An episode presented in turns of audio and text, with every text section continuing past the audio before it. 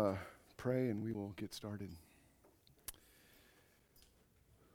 Heavenly Father, Lord, um, we come before you acknowledging that there is nothing in us that makes us acceptable before you. There is no inherent righteousness, infused righteousness by which we have earned any standing before you. Uh, but Lord, we acknowledge, even as we just sang, that uh, there is no other righteousness that we have other than Christ. And we thank you that by your grace, your free grace, that you have clothed us with Christ. And may it be that in that day when we stand before you and to give an account for our lives, may it be in that day that we are found in him. That the only thing that we claim before you is the righteousness of Christ. For that is the only righteousness that will matter in that day. And so I pray, Lord, that as we look at this topic today of justification and consider how it is uh, that we are made right with you, Lord, would you encourage us? Would you comfort us? Would you uh, build us up in this essential doctrine uh, that we uh, may uh, stand on solid ground, the ground which is Christ? We thank you, Lord, in your name. Amen.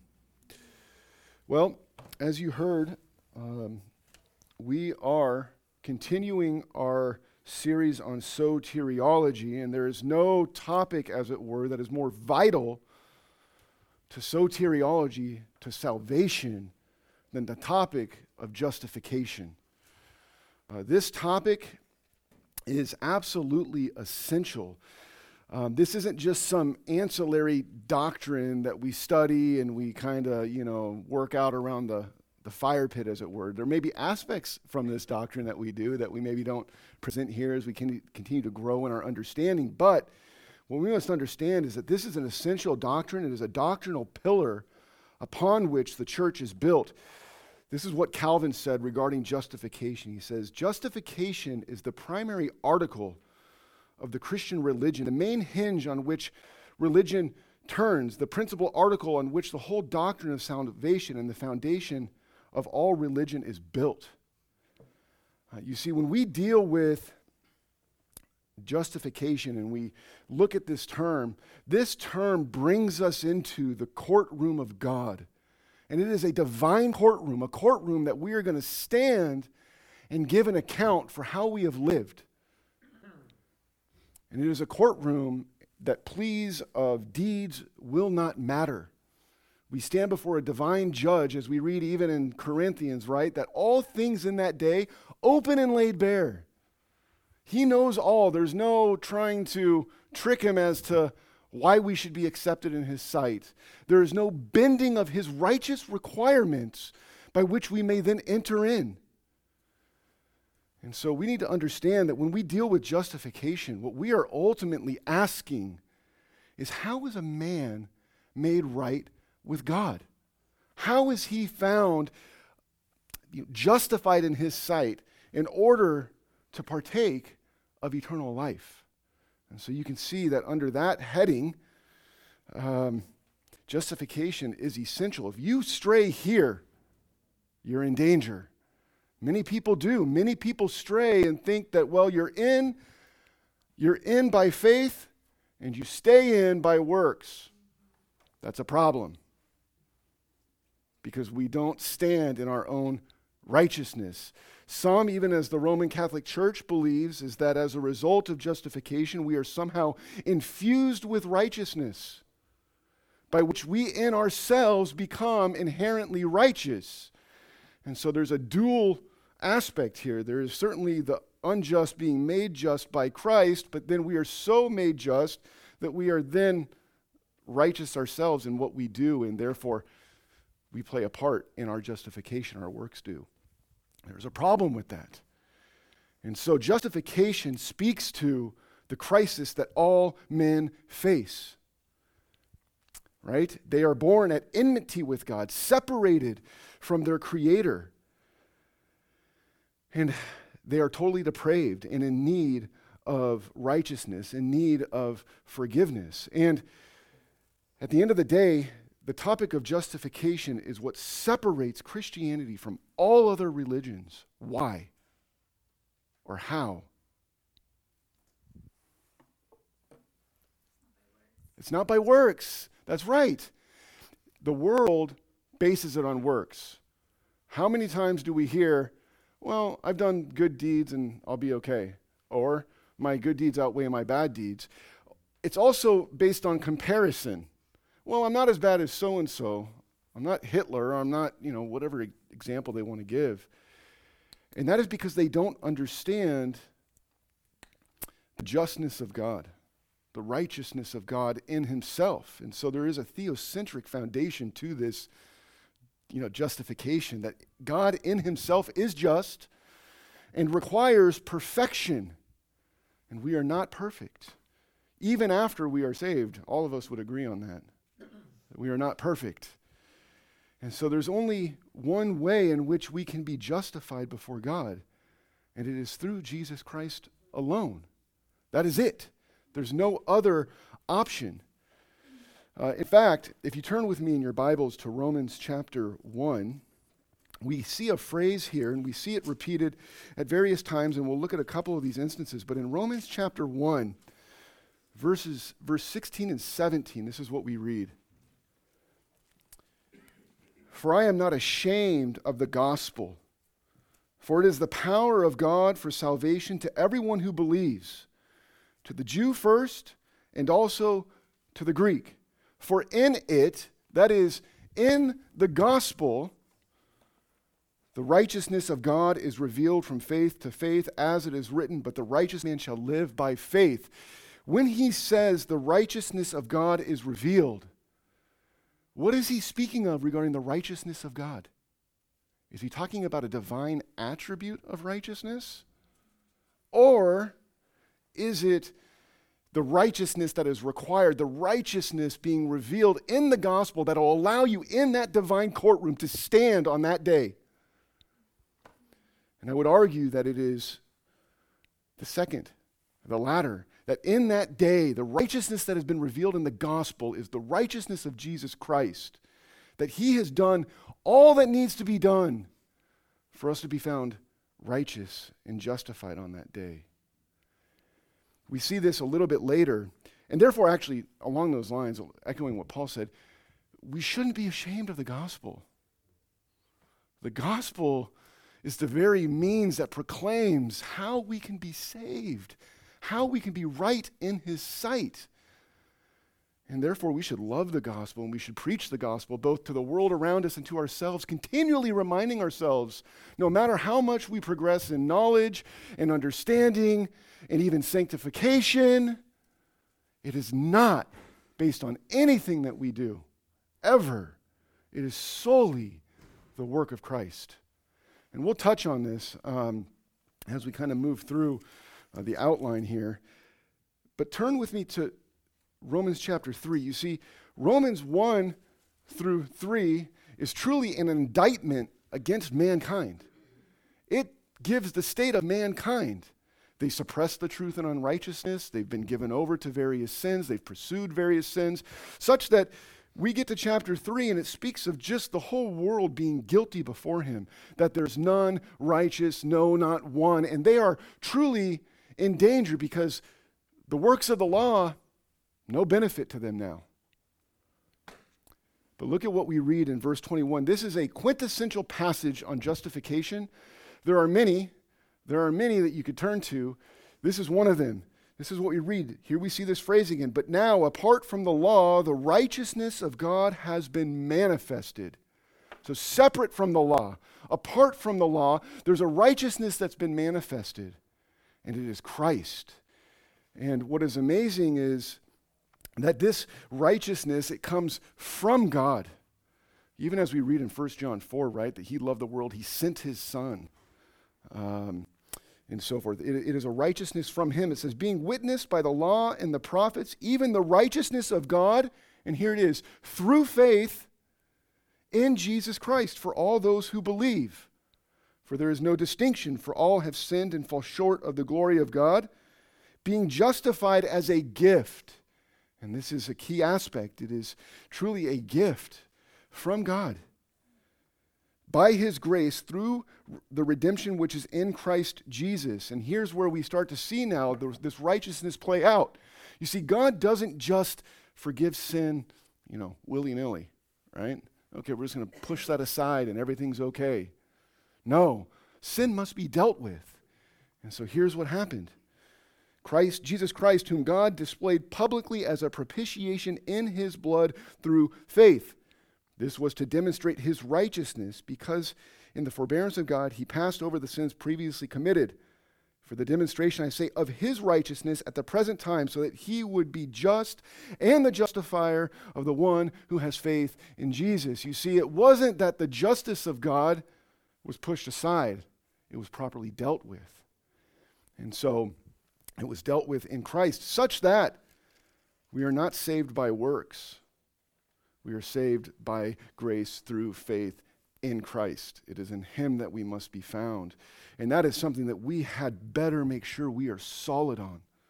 If we are trusting in anything other than Christ, then we are in great danger. I think we need to understand that. Um, truly, what we see is that it is in Christ that God, as we read in 2 Corinthians 5 19, was reconciling the world to himself. Uh, this was the righteousness from God, this, this gift uh, by which it is a righteousness that allows us to stand um, in that day. In that day. And so, um, I'll give us the 1689 Confession of Faith um, breakdown of justification. Again, this is chapter 11. Um, each of these times I've been pointing us to the different sections of that particular confession. But this is what it says God freely justifies. That's important. It's the free gift that we just read about. Freely justifies the person whom he effectually calls. We looked at that last week, the effectual calling. He does this not by infusing righteousness into them. Who believes infusion of righteousness? The Catholic Church. I'm glad you said no. That's good. but that's right. The Catholic Church believes that we are infused with righteousness. Uh, not by infusing righteousness into them, but by pardoning their sins and by accounting them, accepting them as righteous. This he does for Christ's sake alone, not for anything wrought in them or done by them. So it's not what we have done, and it's never what we will do. That, that, what ends up happening is justification starts to get blurred with sanctification. And that is a key distinction that must be made. Our justification allows for our sanctification. Our justification leads to our ability to be sanctified. Uh, but it is not sanctification, and I'll explain that a little bit more here in a little bit. But it's not anything wrought in them or done by them. The righteousness which is imputed to them, and that's another key concept we're going to look at imputation. That is, it's reckoned to their account as neither their faith, another key aspect, nor the act of believing, nor any other obedience to the gospel which they have rendered, but Christ's obedience alone. And so, what it is saying through and through, there is no way for us to be justified through anything that we do before we come to Christ or after we come to Christ. The obedience that we render, not the grounds for our justification. Christ's one obedience is twofold um, I mentioned this a little later as well. His active obedience rendered to the entire divine law, and his passive obedience rendered in his death. Those thus justified receive and rest by faith upon Christ's righteousness. And this faith they have not of themselves, but the gift of God. So, this is what we're dealing with. How can a man be made right with God? Through Christ alone. I guess that is the cliff notes of cliff notes, if you were to summarize it. Um, so here's the breakdown, very straightforward. I want us to look at the nature of justification. Uh, the nature of justification.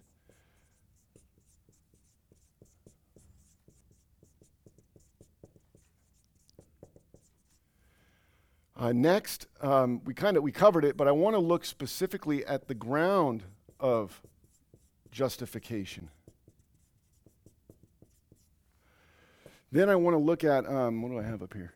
the application of justification. How is it that justification um, is applied to us? And there's probably a little bit more that needs to be said, even if some hear the word application of justification. They're thinking, like, what's going on there? Um, and then finally, if we have time, um, Paul versus James. How many have heard of the issue, you know, between Paul and James? Are they talking about two different things? Okay, well, I guess, nope. Okay, we're done. No. Um, that is the right answer. But I want to just briefly, if we have time, consider um, what's going on there. How would we explain that to somebody when they bring up, well, James says it's by faith. How do we, you know, it's faith and works and so forth. How do we deal with that? What's the dyna- dynamic that's going on there? So, the nature of our justification, like I said, we are brought into by the sole use of this word into the courtroom of God. And so we have to understand um, that our justification is forensic. It's forensic in nature. What is meant by forensic? Anybody know? Yeah, it's in the realm of courtroom. It's a legal term that speaks of demands of the law. There is a law that has been transgressed, and there's demands that that law makes on all of us, such that we are all, if we were left just to answer to the law, what would be the verdict rendered? Guilty. And that is it. There's no but this or but that. It is guilty. The law has been broken. And so it is forensic in nature. Uh, it is a legal term. Um, scripture is, I like what Turretin said actually. He says, Here we are in this courtroom, and we're before a judge. He says, The most just judge. I can even picture like Paul Washer, like saying this. The most just judge who neither holds the guilty as innocent nor the innocent as guilty. That's who we're standing before. And the full weight of the law comes to bear down upon us. And so, this is what we see this forensic la- uh, language in Scripture. Here's just some examples. It's replete, um, Scripture's replete with this type of language. There's the accusation of the law, Romans 3:19. This is what we read. Now we know that whatever the law says, it speaks to those who are under the law, so that every mouth may be closed and all the world may become accountable to God. We are all accountable to God. Those outside of these walls are accountable to God. Those in our family are accountable to God. And man, do they need the gospel? Do they need the gospel? Because by the works of the law, no flesh will be justified in his sight. Really, from the law only comes condemnation. And he says, for through, the, for through the law comes the knowledge of sin. There is the punishment required by the law. Galatians 3:10 For as many as are of the works of the law are under a curse for it is written cursed is everyone who does not abide by all the things written in the book of the law to perform them. And even Ezekiel says the person who sins will die. But we also see on the other side there's an advocate who pleads for his people. 1 John 2 1, my little children, I am writing these things to you so that you may not sin. And if anyone sins, we have an advocate with the Father, Jesus Christ, the righteous. Man, so there's a combination between of what we were looking at before, the revelation of the righteousness of God, and then Jesus Christ, the righteous. Even if you think to Jeremiah 23 6, how is he referred to there? The Lord our righteousness. There's satisfaction in imputation, even as we read in Romans 3, right? There was a propitiation made. He took down the full wrath of God and extinguished it. Um, there's imputation in the sense of, um, you know, his righteousness becoming to our account and our sin going to his account. Um, there's a sentence handed down or an acquittal grant, granted. Um, and so we see that justification is also offset over and against condemnation. Look at uh, Romans 8 33 and 34. All of these, this, this language and these phrases lend us to understand that the scene is courtroom, the scene is judge and defendant. Um, and this is what we read here in chapter 8, 33 and 34. Who will bring a charge against God's elect? God is the one who justifies. Who is the one who condemns? Jesus Christ is he who died, yes, rather, who was raised, who is at the right hand of God, who also intercedes for us. And so we see there's forensic results here there's justification, there's not guilty, and there's condemnation or guilty. Uh, and so there's certainly a forensic aspect uh, here. So that when we are declared righteous, that is the key phrase when it comes to the forensic aspect, is that we are declared righteous. This is something that is said about who, who we are in Christ now, that it was a declaration made about us. We are reckoned as righteous. It is not an infusion of righteousness whereby he looks at us and says, that person in and of themselves is righteous. Do you understand the distinction? Go ahead.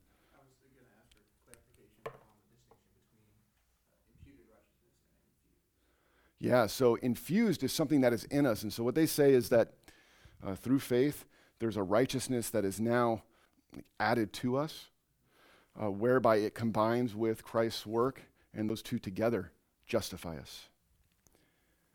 Imputed is going to be like this is us over here, this box, and here is Christ. Okay? So you have Christ over here, you have us over here. There's no righteousness here, right? All righteousness is here. And this is what we ultimately even see in uh, 2 Corinthians 5 21. He made him who knew no sin to be sin that we might become the righteousness of God. Meaning, we can, there's a righteousness that in that courtroom can stand and be found to meet the demands. His righteousness is put to our account. Um, I don't know how many of you are accountants like myself, but when you think of put to your account, you had nothing but liability and debt that is owed. And what Christ does is wipes out that debt, takes the full wrath of God.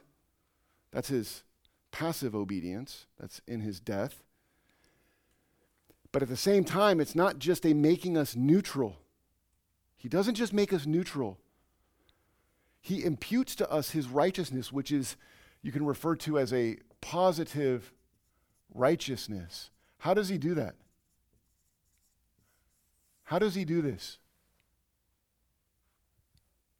We looked at it earlier when we read the uh, 1689.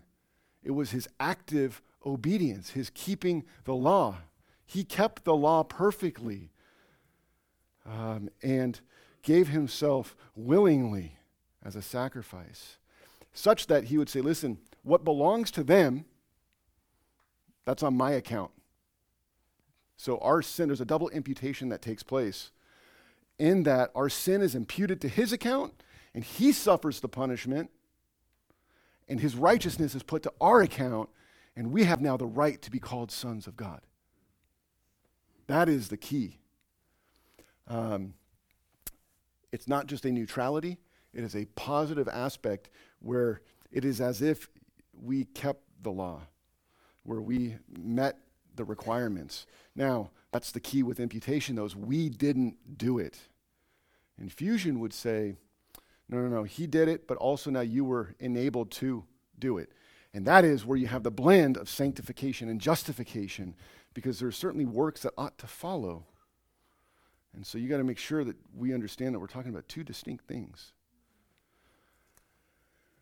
Um, that was um, part of the a- application of justification, just to be clear, is uh, the imputation. And I'm fine um, dealing with these things however they come up, but understand that that is a part of the aspect of how is it that justification is applied to us?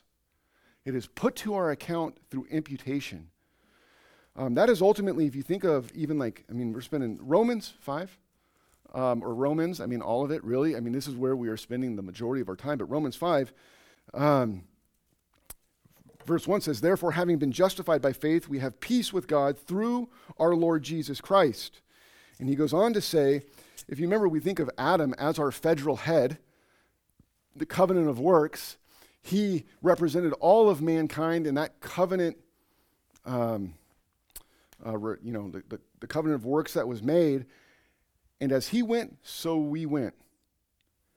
And in this case, Adam, as we know, broke that covenant. He did not pass the probation, and thus he brought all men into sin.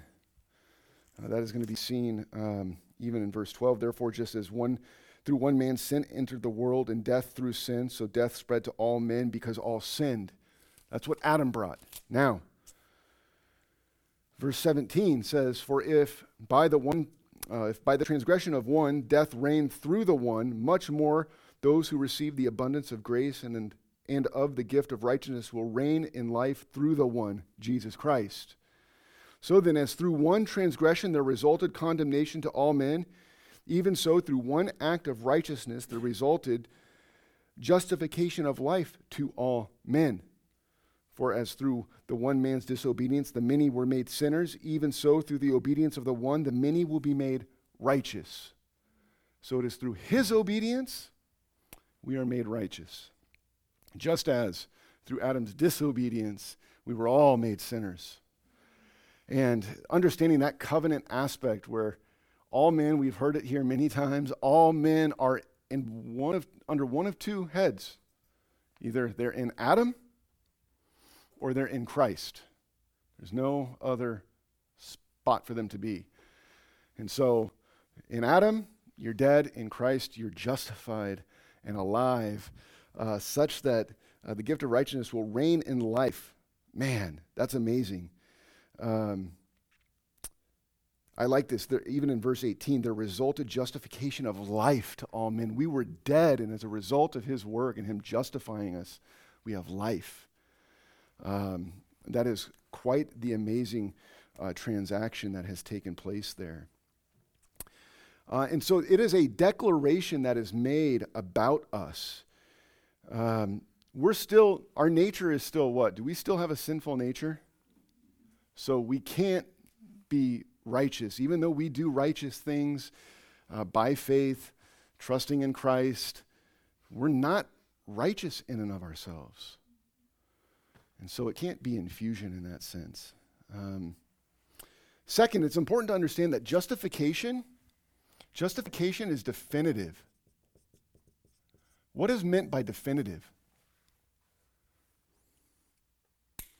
What are the two options? Definitive or or and progressive. What is progressive? What other part of our Christian life is progressive? Sanctification is progressive. Okay. So progression would mean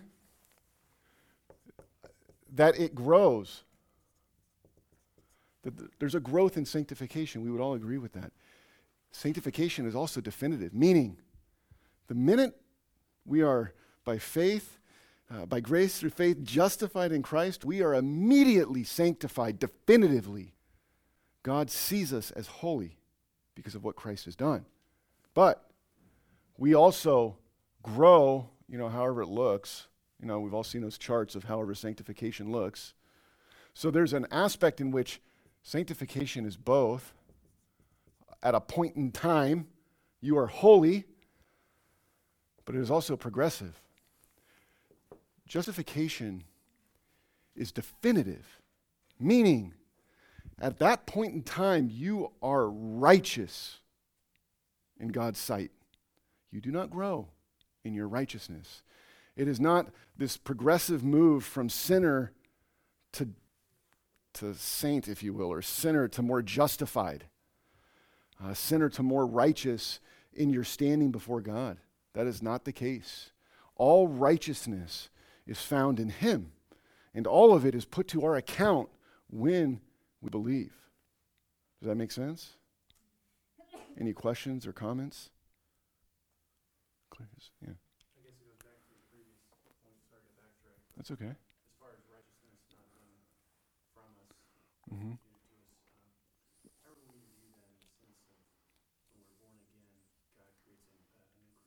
Mm-hmm.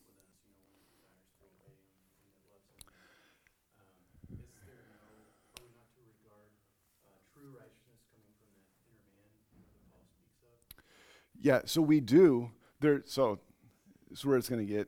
You know, there's inherent righteousness in us because we can do righteous things.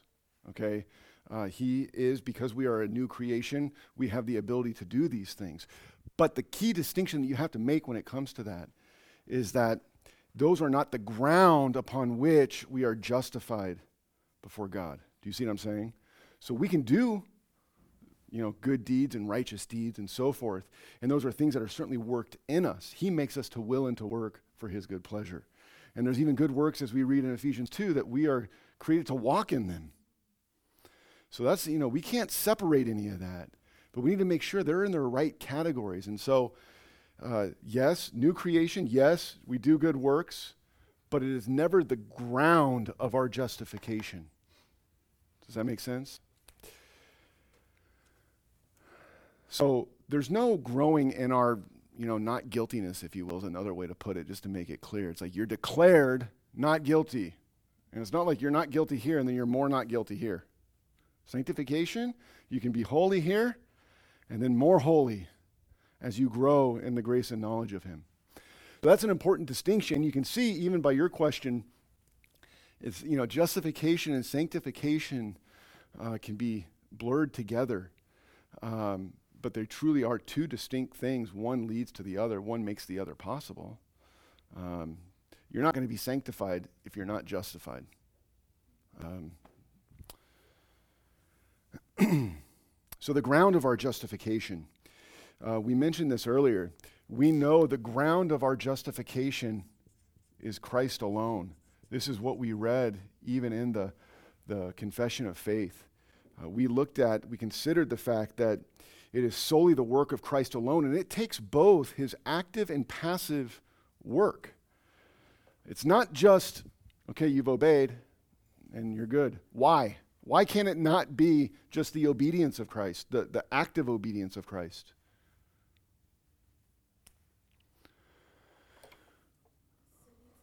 That's, that's right. Sin needs to be dealt with.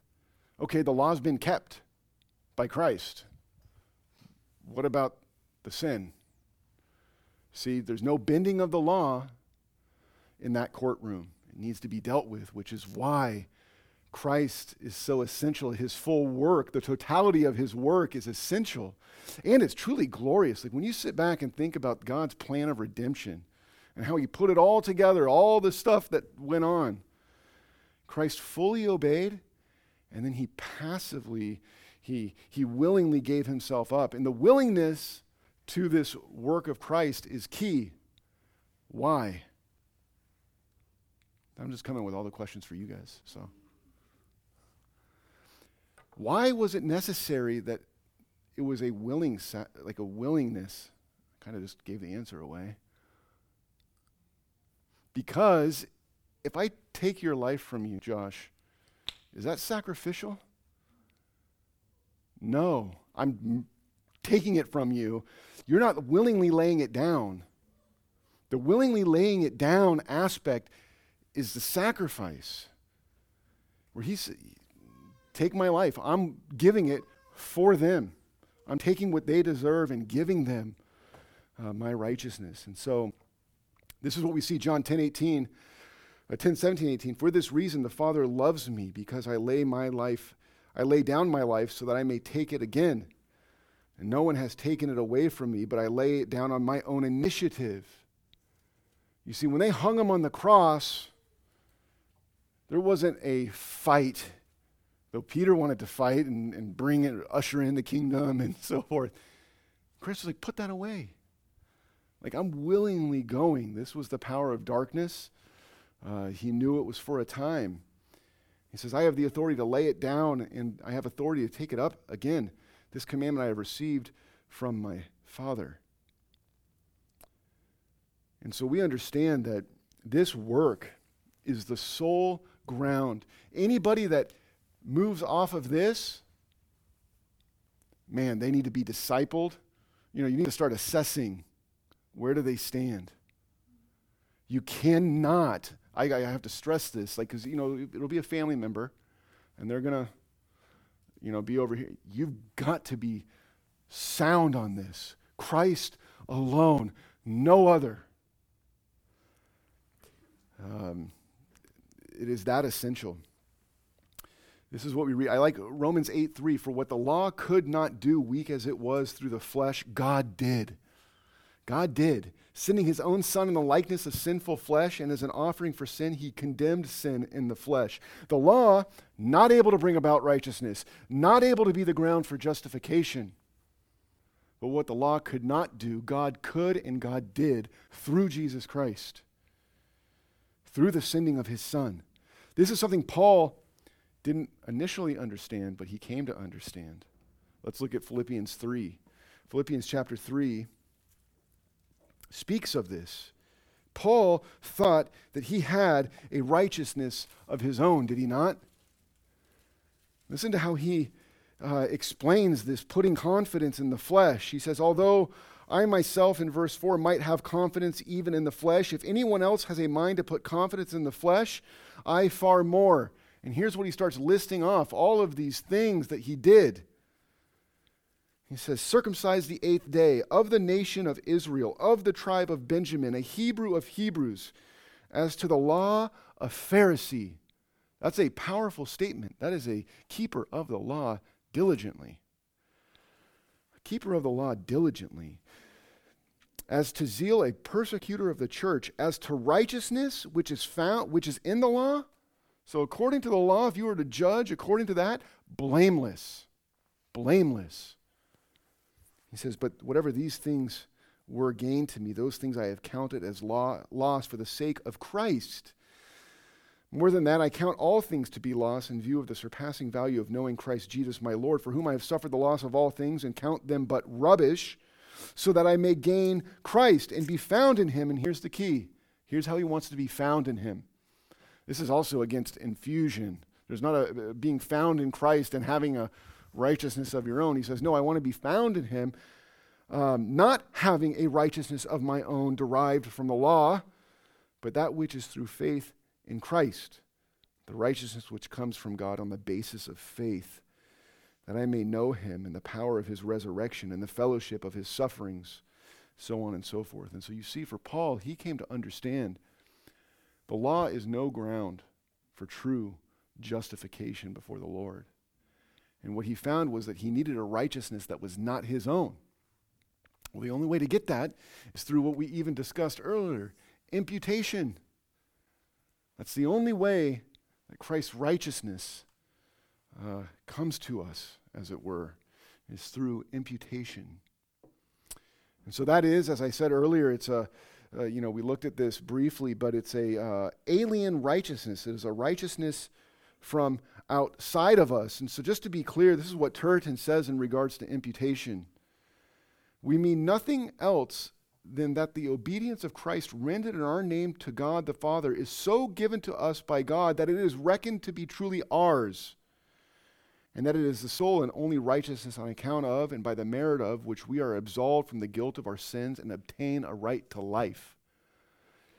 Mouthful there, but that's what he is essentially discussing is that what Christ did in his work, um, it is put to our account as if we did it. We didn't really do it, and therefore it is imputed to us. Does that make sense? This too speaks of a legal transaction that has taken place. Um, there's, you know, there's no uh, double punishment.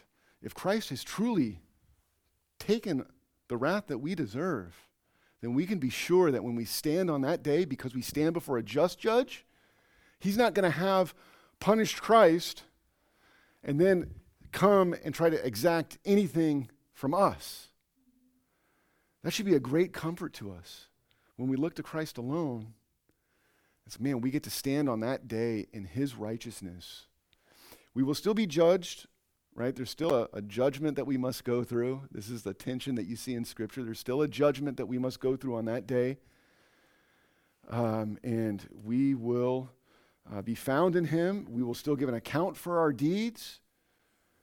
Um, but anything that we have done in righteousness, Mark, even like you were discussing, is um, where we would say it's all glory to him. He's brought it about in us.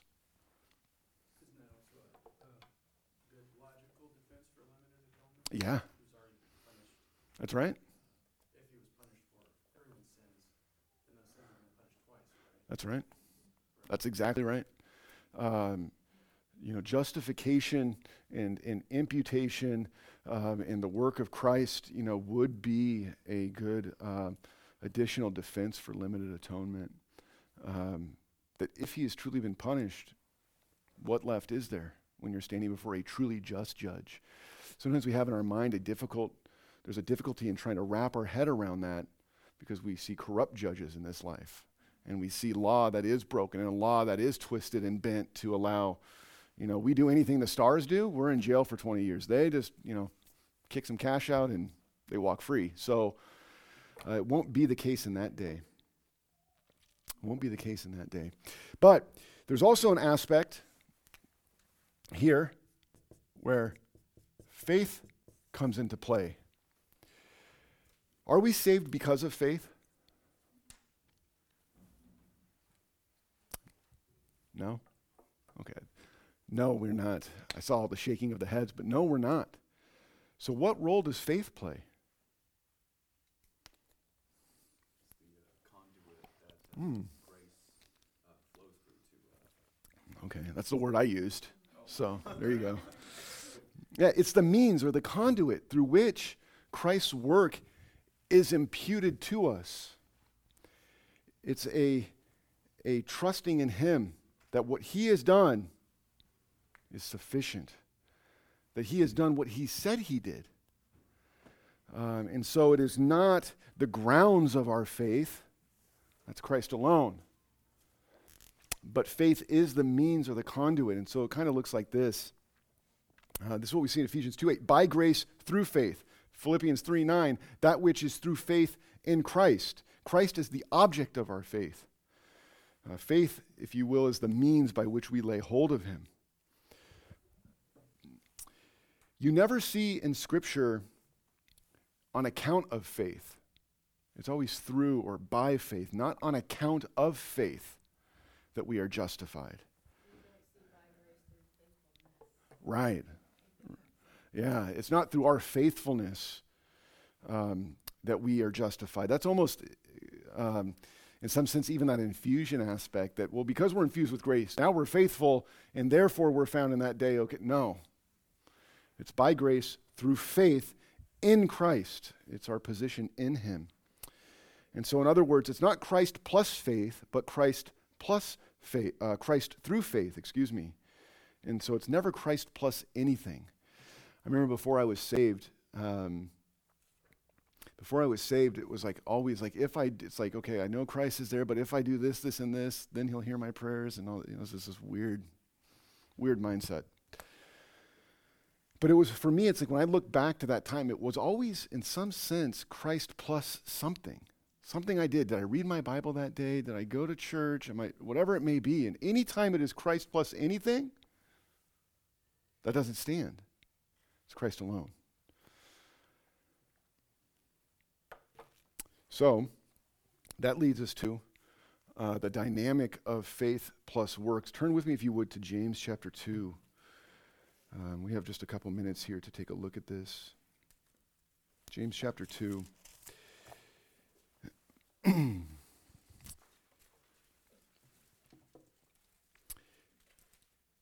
you see this often brought up um, by people. They say, well, there's contradictions in the Bible. And you're like, show me. And they say, well, Paul says you're justified by faith in Christ, by grace through faith in Christ alone. And then James comes around and he says, I'll show you my faith by my works. And um, where is it exactly? Let's see. Oh, yeah. Verse 24 You see that a man is justified by works and not by faith alone. We got what's going on there. Um, they will often point to that. Paul says, by the works of the law, no flesh will be justified in his sight. And then here we see that a man is justified by works and not faith alone. What are we dealing with here? How would you explain this?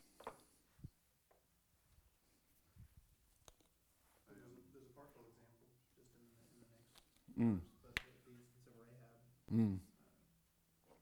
she's declared essentially Mm. justified, and yet we know that Rahab was not justified through uh, that one act. So Rahab uh, didn't stand before God and say, "But I, I, I did this one act of righteousness," and then she was um, declared um, justified at that moment. Mm. But uh, she was more vindicated Mm. at that time, and so her faith was uh, her faith had grounds because she was able to point to the evidence that was her works. Yeah. Um, even right before that, right with Abraham as well, we see a similar thing. But what was interesting is the offering up of Isaac later was the work that demonstrated that he was justified previously. So, what we're dealing with is what many theologians have identified as what they call actual versus declarative. Meaning, Paul is telling us how we are actually justified by grace through faith alone in Christ. James, over here, is saying faith can't be dead. Faith leads to doing good works, and those works show forth the fact, the truth, that you have been justified. And so, um, that is essentially what is taking place actual versus declarative. And in, in another sense, it's how we show forth the reality that we have been justified. James Buchanan notes this, and this is really what it boils down to. Paul contended against legalism and the self righteous tendency which leads men to go about and to establish their own righteousness and to see justification by works of the law. That's what Paul's contending with. Legalism. He, we just read in Philippians 3. That's what he did. James, on the other hand, is you know, contending against the antinomian tendency. What's antinomian? Right, no law. Uh, you probably ran into many people that would be antinomian. They say it's all by grace, it's just grace, no law. James is contending against that because that mindset then allows for much of the, the so called carnal Christianity that uh, we even discussed last week to kind of creep in this idea that, hey, I'm saved by grace, I'm good to go, I got my ticket. So James is contending against that tendency which leads men to pervert the gospel and to turn the grace of God into licentiousness. And so it's not faith plus works equals justification. That's not what James is teaching. But he's saying that the fact of the matter is, and this is where you start to kind of get that blend into sanctification, is that those works will follow naturally. And if they're missing, man, what does that mean? You're dead. no, I mean, it should give us reason to pause and to examine. I'm making a profession but there's no works that are following along with that. I claim to be justified, but there's nothing in my life that would truly show forth that that's a reality. And that is ultimately, you know, what we're dealing with here. And so the works follow on, but they are never the ground upon which we're justified. Yeah. Uh, so how, how are we to uh, handle the specific wording of verse 24? Um,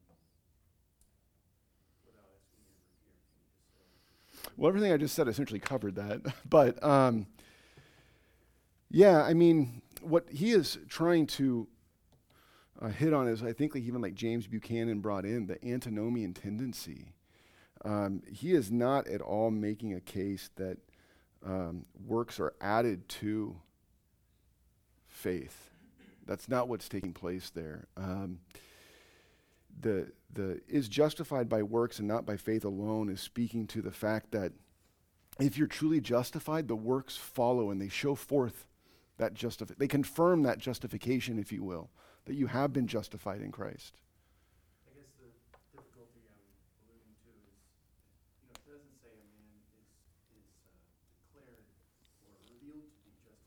Mm-hmm.